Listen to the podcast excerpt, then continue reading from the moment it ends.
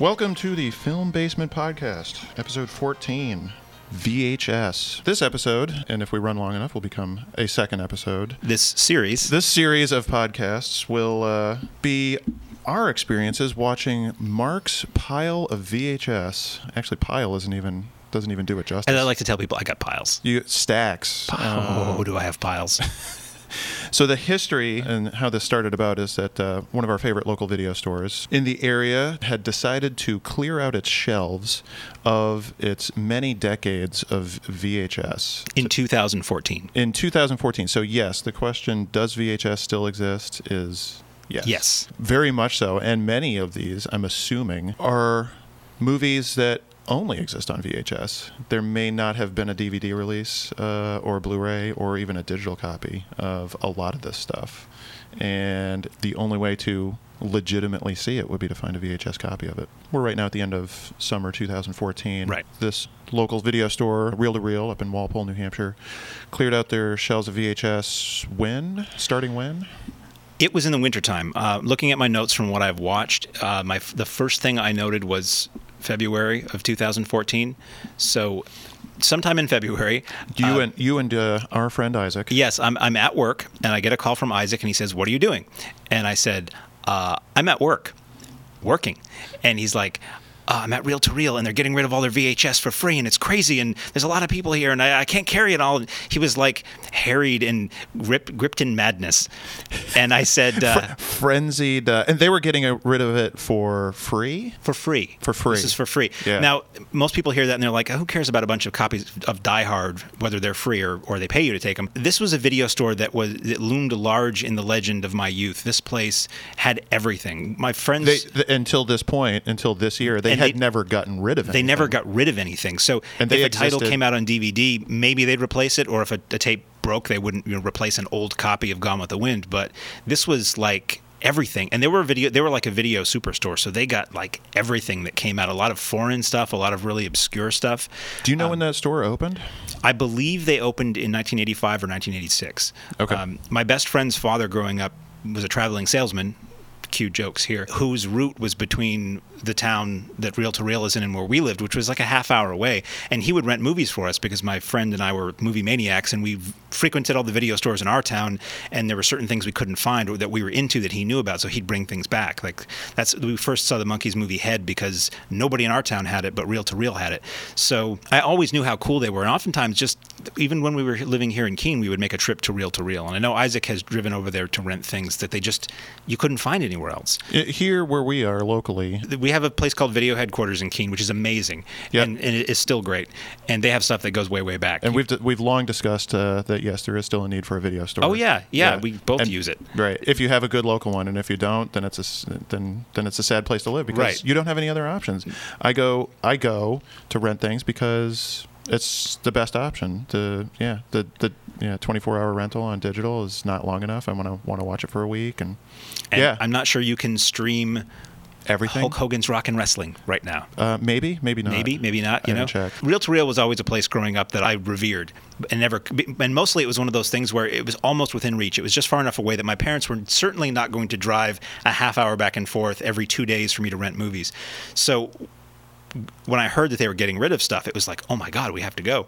So, so when Isaac calls you up, he calls me up, and I. the, the the alarm goes off for you to get up there. Right. and I say to start. my boss, I explain it to him, and he's like, well, What are you waiting around here for? I have a very cool boss. And uh, so I hit the road for 20 minutes, a half hour, and I got there, and he had almost filled his compact car with videotapes. I mean, on the floor, on the passenger seat, in the Hun- back seat, the hundreds. trunk. He had found hundreds of tapes. And the deal was this. They needed to get rid of all their tapes, A, because it's 2014, B, nobody was renting them, and C, they were sort of shrinking in the size of the footprint of the store in the in the building they're in. So they needed Yeah. to free up that space. And Right. it, you know, one VHS is like two DVDs side by side or Blu-rays. So they were just putting them all out there. And what he told me was they had been doing this for a couple of weeks before that day. Wow. So immediately, of course, the greedy collectors and us both were like, "Oh, think of all the stuff we could have had if we were there earlier." the regret. right. So he said they had already gotten rid of horror and sci-fi, which were his two main focuses, but there was still a lot left. And so we both went through and filled our, our our cars with stuff. Seriously. Multiple trips. Well, ultimately it was that first day, and there were other people there too. There was this guy and his two young sons who were probably ten or eleven, who we saw I saw multiple times, and those kids were carrying like you know from their chin to as far as their arms could extend tapes out. So again, part of me is like, oh, all the stuff that other people got that I didn't. You could have borrowed my dolly if you'd wanted. Well, yeah. you have a nice dolly. I like my dolly. Uh, honestly, uh, I had a little, yeah, little U-Haul dolly that uh, if you were to load it up, it, it wouldn't carry all of the VHS that's on your floor right now. There were some people who had those wire uh, wire basket dollies that you see people taking to and from the grocery store. They were filling those things up every day. Shopping carts. full Shopping of, carts. Shopping carts full of, D- of more or VHS. less. So there were a lot of people who did that. I would go every day with two or three of those uh, cloth shopping bags that stores give you now, Yeah. which are pretty much the exact right dimensions for two stacks of tapes. Mm-hmm. And I was going in every, every day. I would. I, I figured about three o'clock was the best time because people were still at work, and they each day they were putting out more. They were going category by category through the store. Oh, they didn't. So- uh, they didn't open the, the vaults for everything. No, They it gr- was it was gradually. They had to take them off the shelf. They had to basically take them, delete them from the computer, and then Yeah. put them out. So un- uninventory them. yeah, so I think when we went there, they had put out like they had already done action and, and sci-fi, classics, horror, comedy, children's was about Yeah. where it was at when I started. That's pretty good. that's a genius business move too, because it brings people into the store. Um, Exactly. uh, Every day. Every day. And I, I Yeah. felt so guilty. I'm taking like so much in my mind value out of this place. I started buying a grape Stewart soda every day, which was still cheap, but at least I was giving them something. Hey, o- obligation is a business model. You know, and, and I and I still feel like every time I drive by this place, I want to stop in and buy a soda just to like thank them for how cool they were. Because there was a lady who worked there, an older lady who saw me coming every day, and then she, I got to the point where she started pointing out the stuff that was newly put out, so that I could I could get to the new stuff first. Mm. And she let me go in the back room where the stuff they hadn't put out yet. So that was really nice. Uh, so anyway, I was there back and forth. You are special. I, and I drove through probably a dangerous snowstorm to get there one day. It's like I don't want to miss. Nobody else is going to be there today. It's madness to even go. Uh, so when all was said and done, I got about 400 tapes. That's maybe? what that's what our count was. I think that's that number sounds about right. I know Cricket was counting them every day, and she was not. She, you know, she appreciates the madness. She's enjoying these as much as me, and uh, they really. I laid them all out so that I could uh, be impressed by the bounty on my living room floor, and then ultimately I realized th- th- I need to go vertical with these things. So they're much more neatly packed at this point. So uh, when I got word that this was happening, uh, we started to realize that there's a, a, a subset of movies. There, there's all the movies that have ever been made.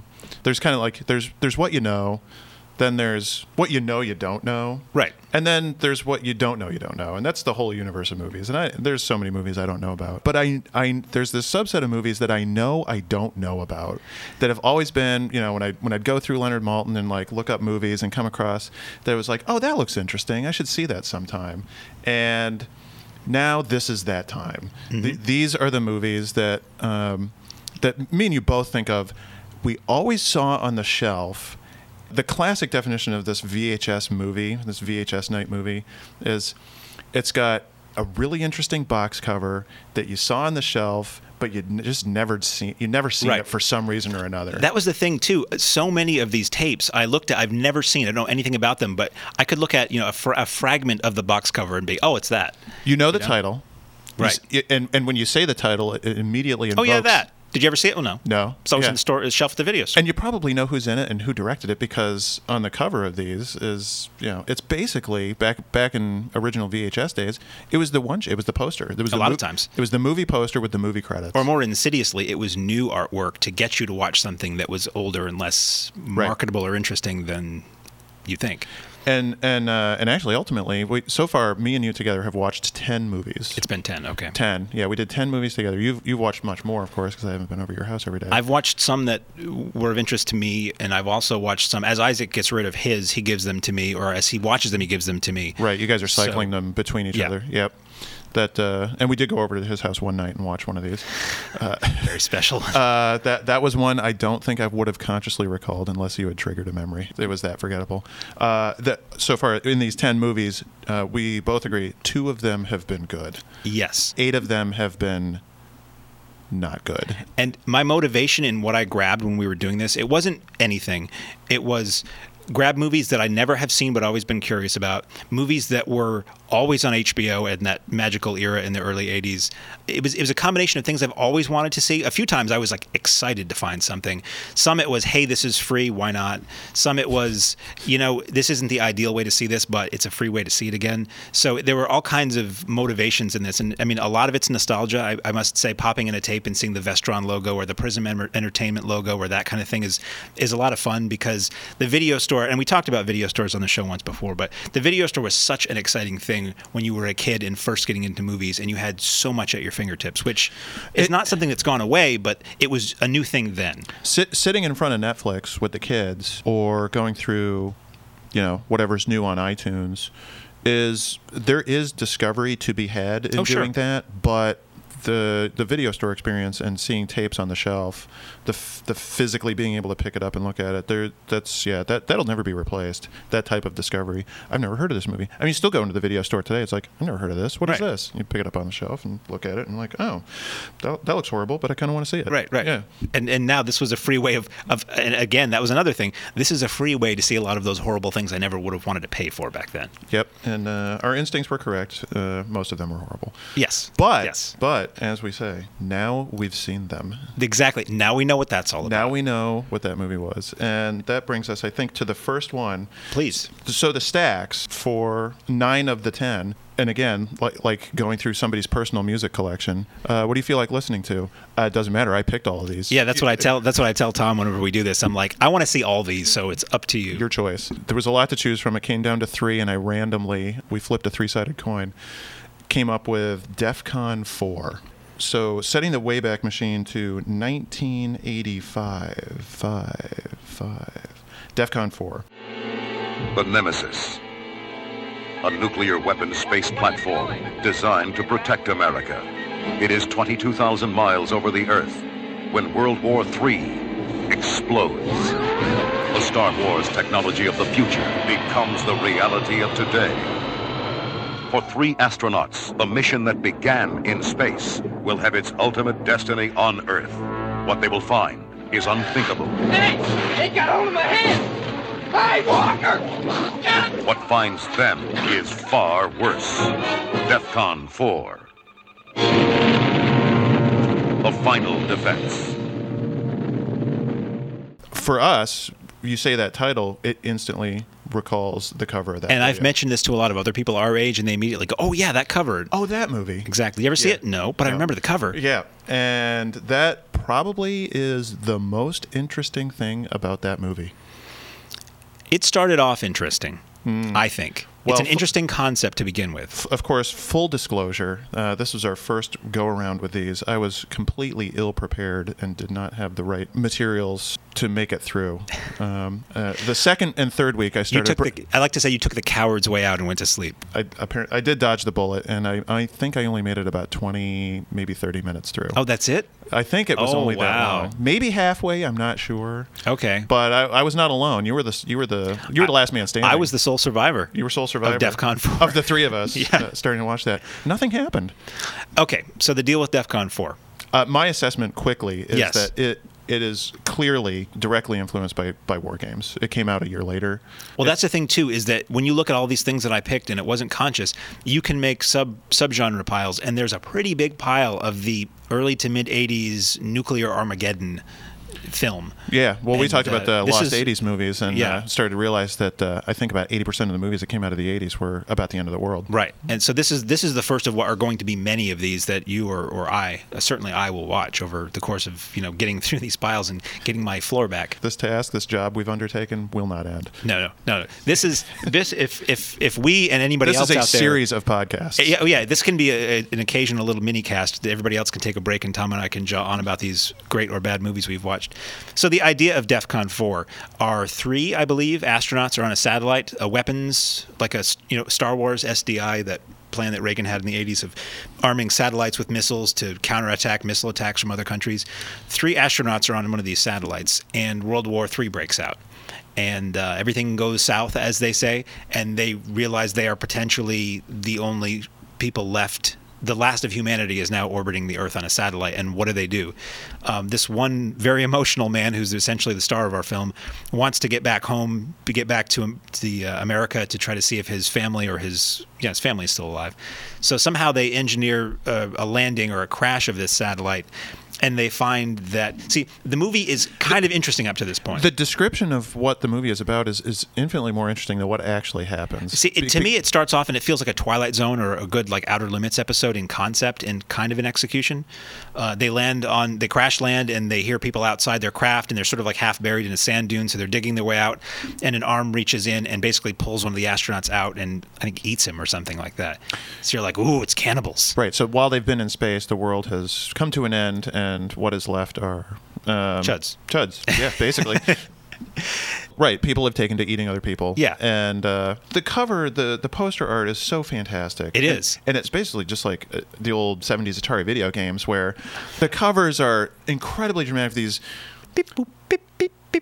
war, you know, warring factions of uh, one army versus another, and then you put the game in, and it's Mm-hmm. Four it's it's, squares. it's three green blobs uh, Yeah. versus four red blobs. Yeah. and yeah, so You got to use your imagination with those. Right. things. So y- I mean, you've got to sell it in some way, and, and you can't sell it as a low budget Canadian war games ripoff. with a lot of well it's With- with not a- even a war games ripoff it's it's i don't know War Games basically what influence, happens maybe. is the the the De- oh, astronaut, and we should say DEF CON 4, of course, refers to Defense Condition 4. yes That uh, when you get to Defense Condition 5, theoretically, uh, you're in full nuclear war. right That's where the origin of the title comes from. yes it's not about people who have you know problems hearing and this is the fourth film in a series Right. uh, it's a convention it's a convention for deaf people part four Yes, you did not miss Yeah. Uh, DEF CON 1, 2, or No, 3 no, if you no, watched DEF no. CON 4. And if you watch DEF CON, if you didn't watch DEF CON 4, you didn't miss DEF CON 4.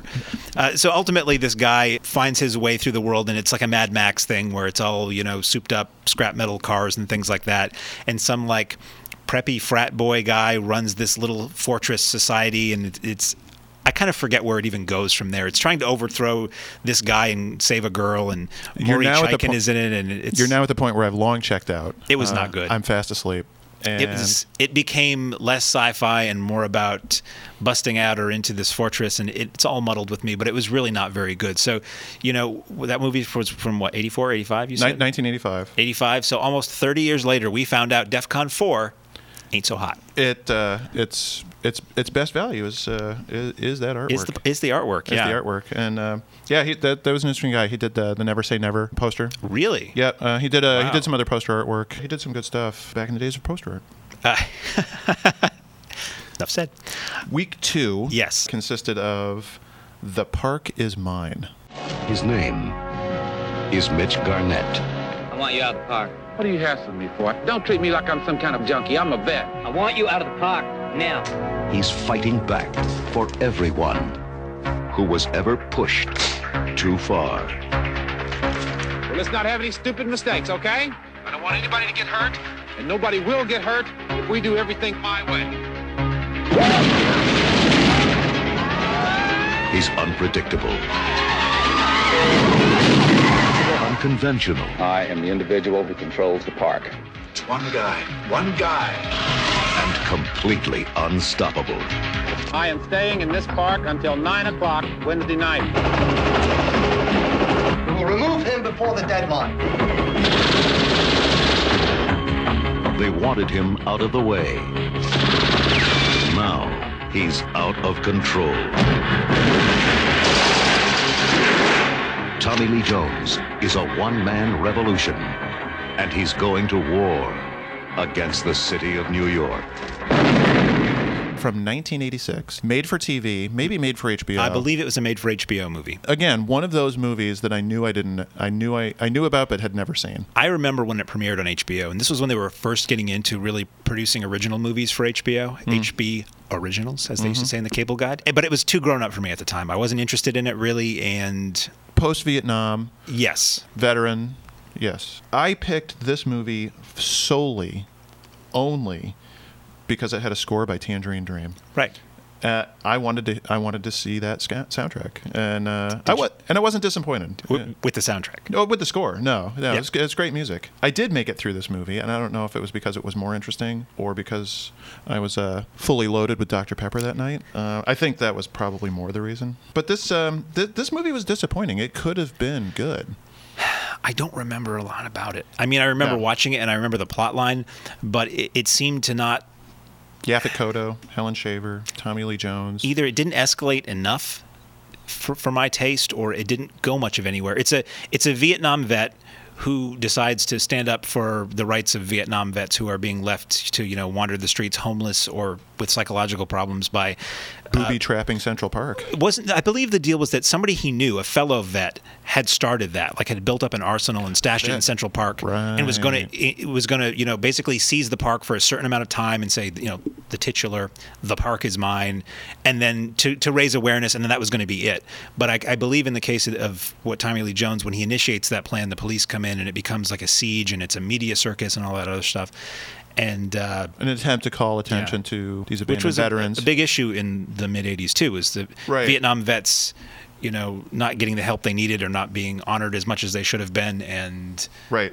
Uh, we, Speaking and we up. were we were pretty young at the time, so I wasn't really too much aware of politics. it was, it was a timely film when it was made. Yeah. but It was just a strangely concocted tale where it didn't seem like anybody had the like the motivation to like all right he right this this one vet starts up this uh, basically domestic terrorism siege of Central Park and then Tommy Lee Jones takes it over but th- yeah you don't understand why you don't know where he, he's coming from I mean, he initially does it to to honor the memory of his friend who killed himself. I think. Pardon my fading memory on this, but Yeah. um, it didn't make that much of an impact for me to remember a lot about it. So he, it's basically it's to you know to finish what his friend had started, but I think he also sympathizes with what the guy was trying to say. Yeah, it it, it was a good attempt. It was it, it was a attempt to be you know serious political social commentary, but it just it was all over the place. It was very disjointed. Our collective memories are very muddled, which I think probably reflects the uh, Right. the, the lack of a of a of a good throughput on the story. The emotional impact it made on us was that slight, But yes, '80s Tommy Lee Jones uh, and that was a key video release. key video. We got to mention that if we can. What, what video company? Because again, if you lived through the era and were video store junkies like we were, you start to see patterns of studio. uh, Oh, you which, can. Yeah. I was noticing that the other day because, as I said, they're all over my living room floor. The layout for the back cover of uh, certain companies was i- identical. You know, two small pictures, one big one under that, two lines under that, that sort of thing. So uh, Key Video and and certain l- labels dealt with certain studios' output. I believe Key Video is primarily. Um, 20th Century Fox, I think. I think Fox had Key Video and Playhouse Video and, and some other sub labels like that for their various films. But anyway, the park was mine. The park is mine. So uh, generically titled, I always think of it as "The Park is Mined." It was. Uh, it actually was. in and that the was movie. uh, I think Leonard's review in the, in Malton's old book was you know like or this park is mine. Like what is the title of that movie? Next up, week three was Carbon Copy. Walter Whitney had it all a high society estate, furnished with a high society spouse, Oh, you make me feel so used. a high society position, thanks to a high society father in law. I've never seen a happily married executive that was worth a damn.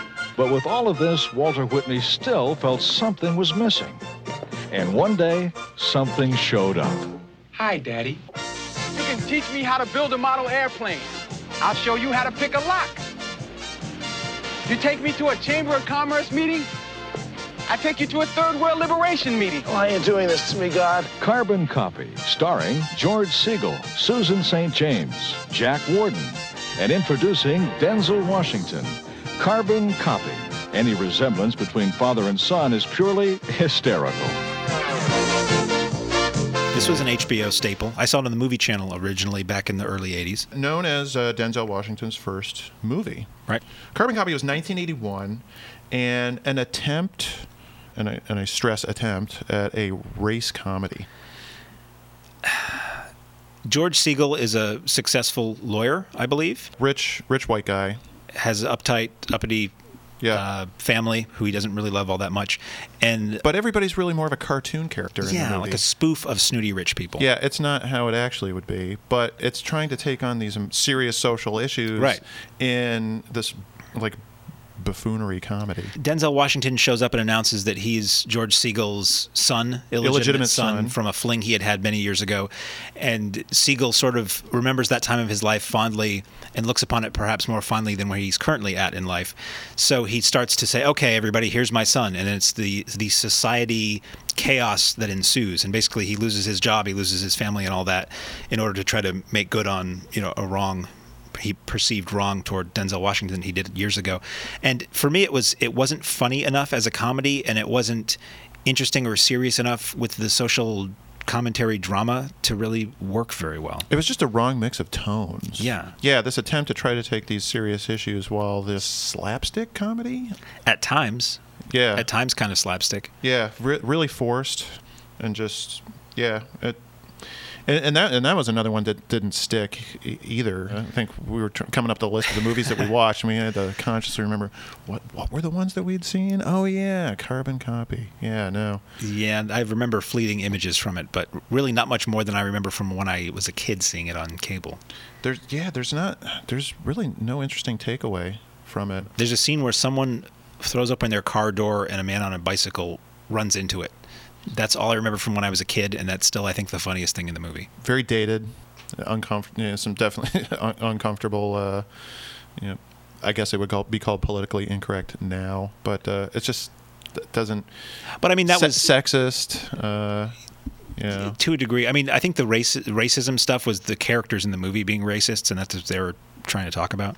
No, the de- but the, the movie is not. r- It, it is dealing with an attempt to deal Yeah, with yeah. racial issues, but and it is not racist. Oh no, It no, is no! There, there are directed by Mi- comments made by people. Directed by Michael Schultz, who is black, it doesn't matter, but uh, it's sensitive to those issues. But I thought it was really insensitive and just, ca- again, characters of how men and women behave together. It's done from a point of view of somebody who doesn't really know what it's like to be a rich white guy, basically. It's some, Well, more of an idea that of. makes sense. Oh, Yeah, of what the, the caricature of a rich white guy who has a, you know, a harpy wife, and yeah, that yeah, it, it's it didn't it didn't work.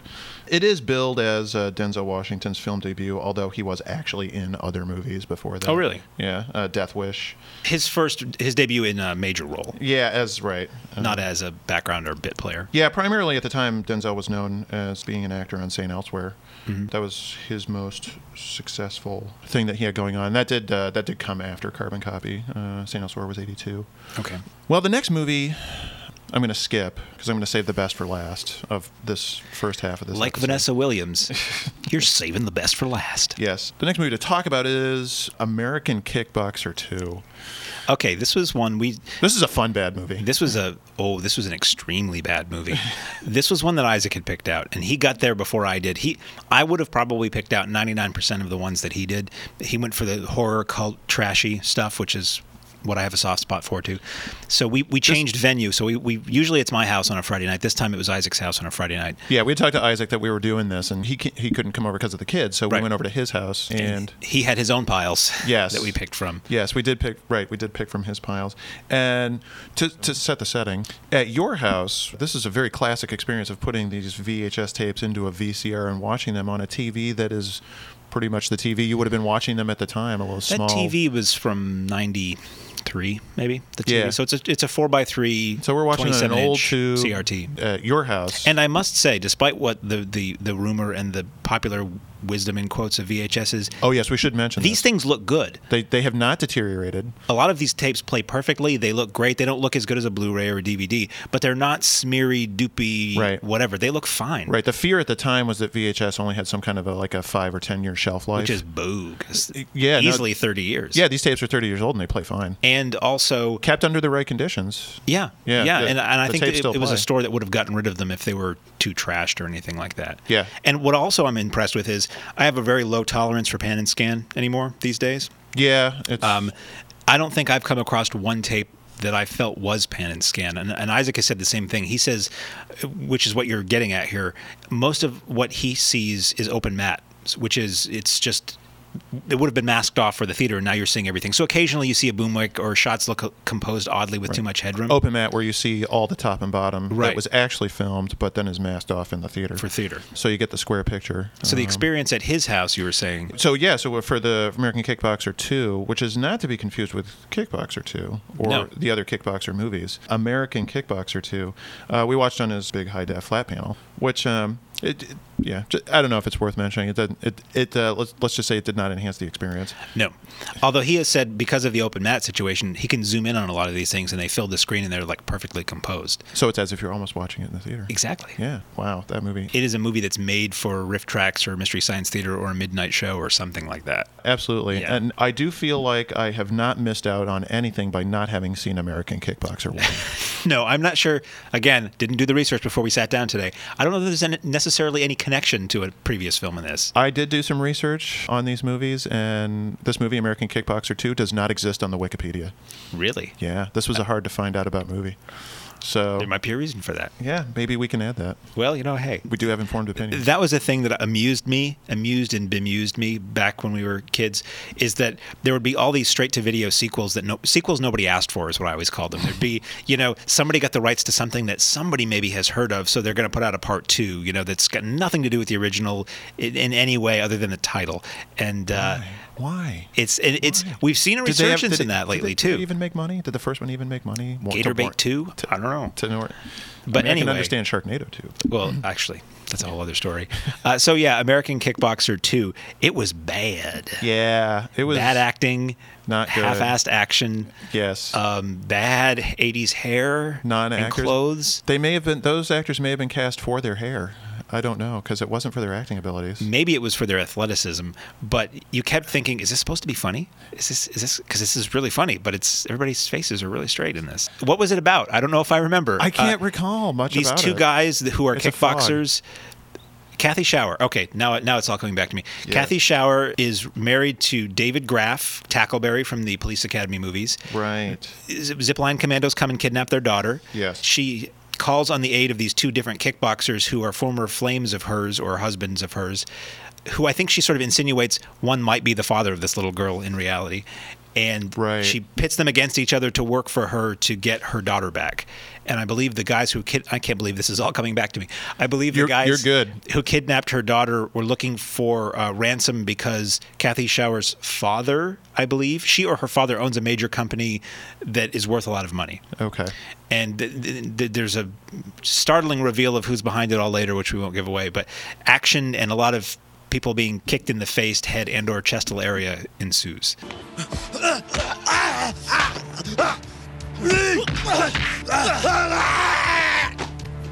Where'd they take my daughter? My daughter. Both your daughters? Where is she? They took her to Long Beach, to Savior's warehouse.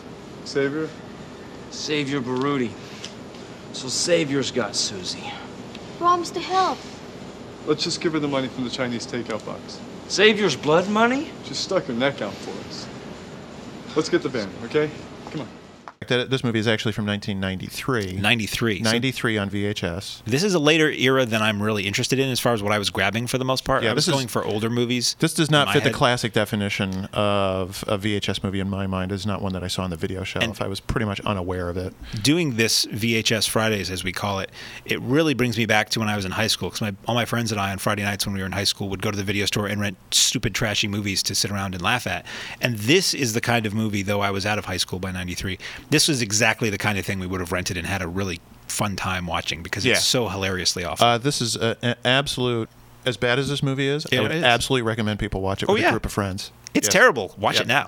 Uh, I could not say that about any of the other movies so far that we've talked about. Not really. No, They, they're just nothing there. This one is yeah, fun bad.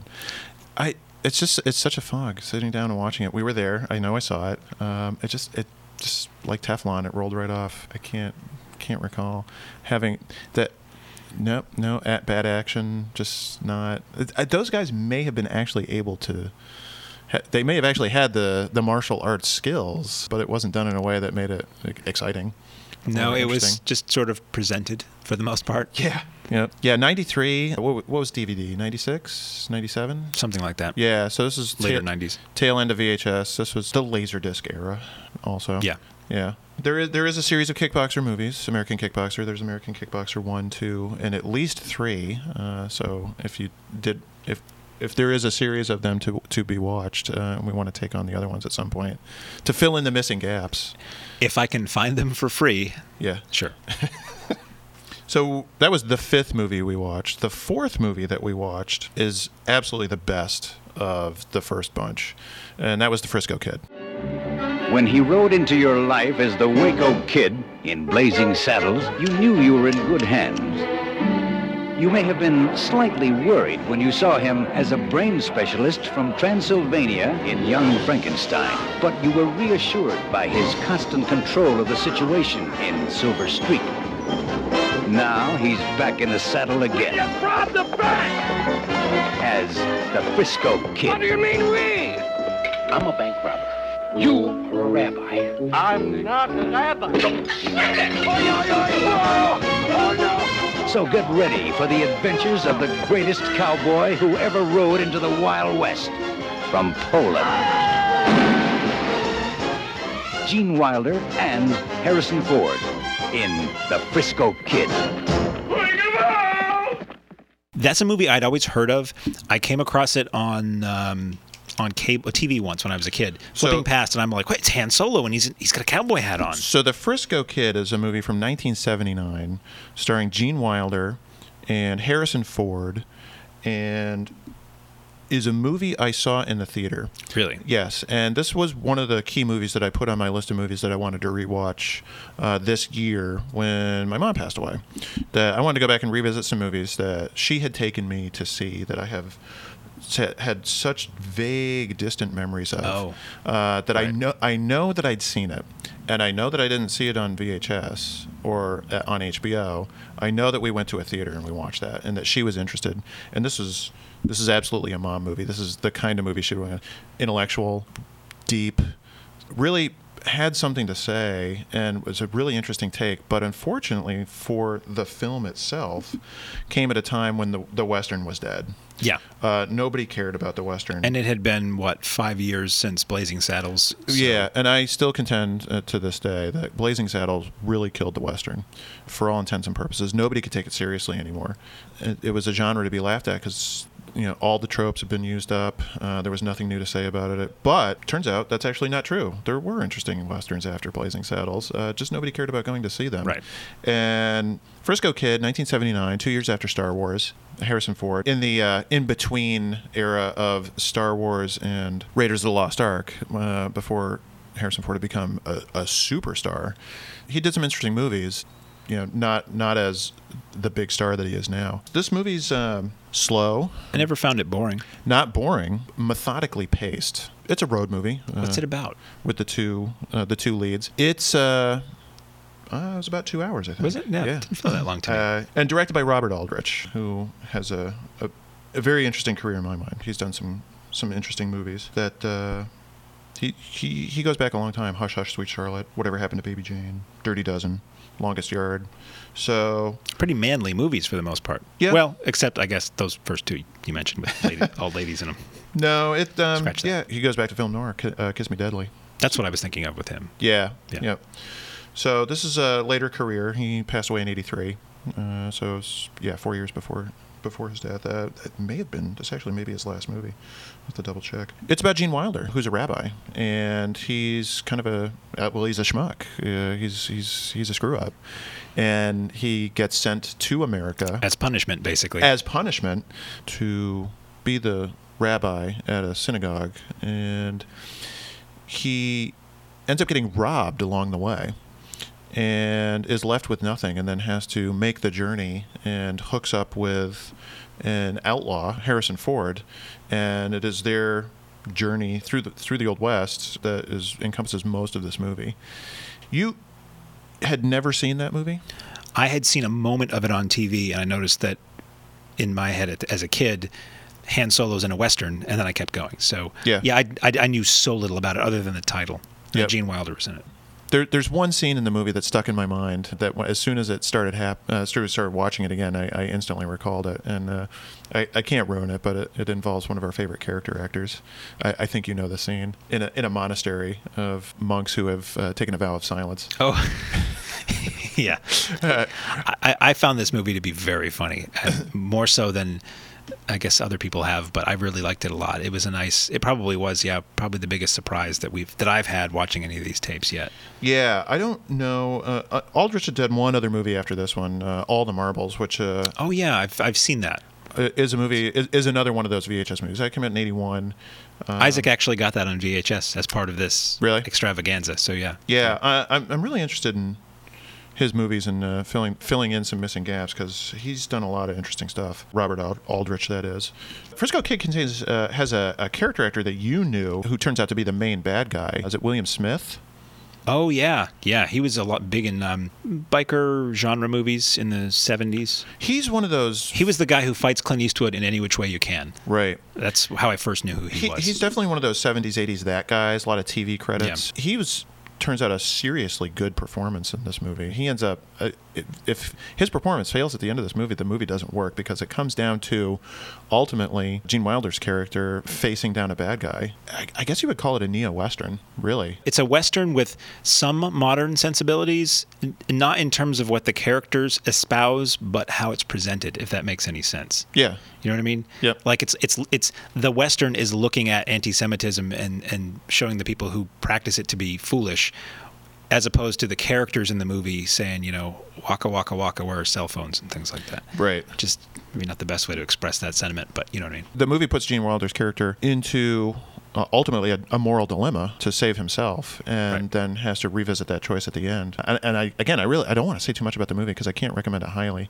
enough to to watch uh, and make it through. I think it's a movie that it's really made for the theater. It would look good on a big screen. Yeah, it's well shot. Yeah, it looks great. Takes its time.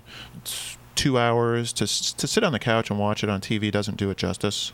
It is available in modern formats, I should say. Mm. Which oh, we probably should note that as we go along, if these are or are not. I think pretty much everything we've watched is. Yeah, I, I didn't keep track of what's available where, um, but you know, again, the fo- to, to to try to focus mainly on the ones that we like the best, which are uh, only two out of the ten. Recommendations to watch at home: strangely, Frisco Kid, the Fris- and that's not to be confused because there is a movie called Frisco Kid from the '30s with James Cagney.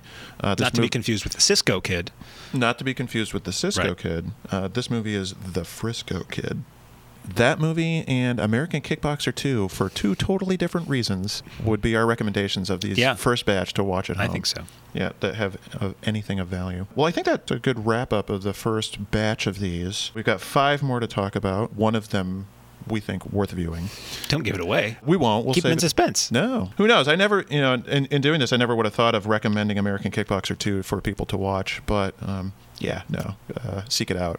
It's fun times. Like we watched last summer. Oh, uh, Miami Connection. Miami Connection. I was going to say when we were talking about American Kickboxer, if you like Miami Connection, American Kickboxer's up the same alley. Yeah, if you're a student of film and you want to fill in some missing gaps and you want to watch DEF CON 4, The Park Is Mine, or Carbon Copy. um, Don't come crying to us afterwards. We warned you. Yes, it's not our fault. This brings us to the end of the Film Basement Podcast, episode 14, VHS Part 1. We will be back with more great recommendations and experiences of watching old tapes at Mark's house. This has been The Film Basement. And until next time, the bulkhead is closed.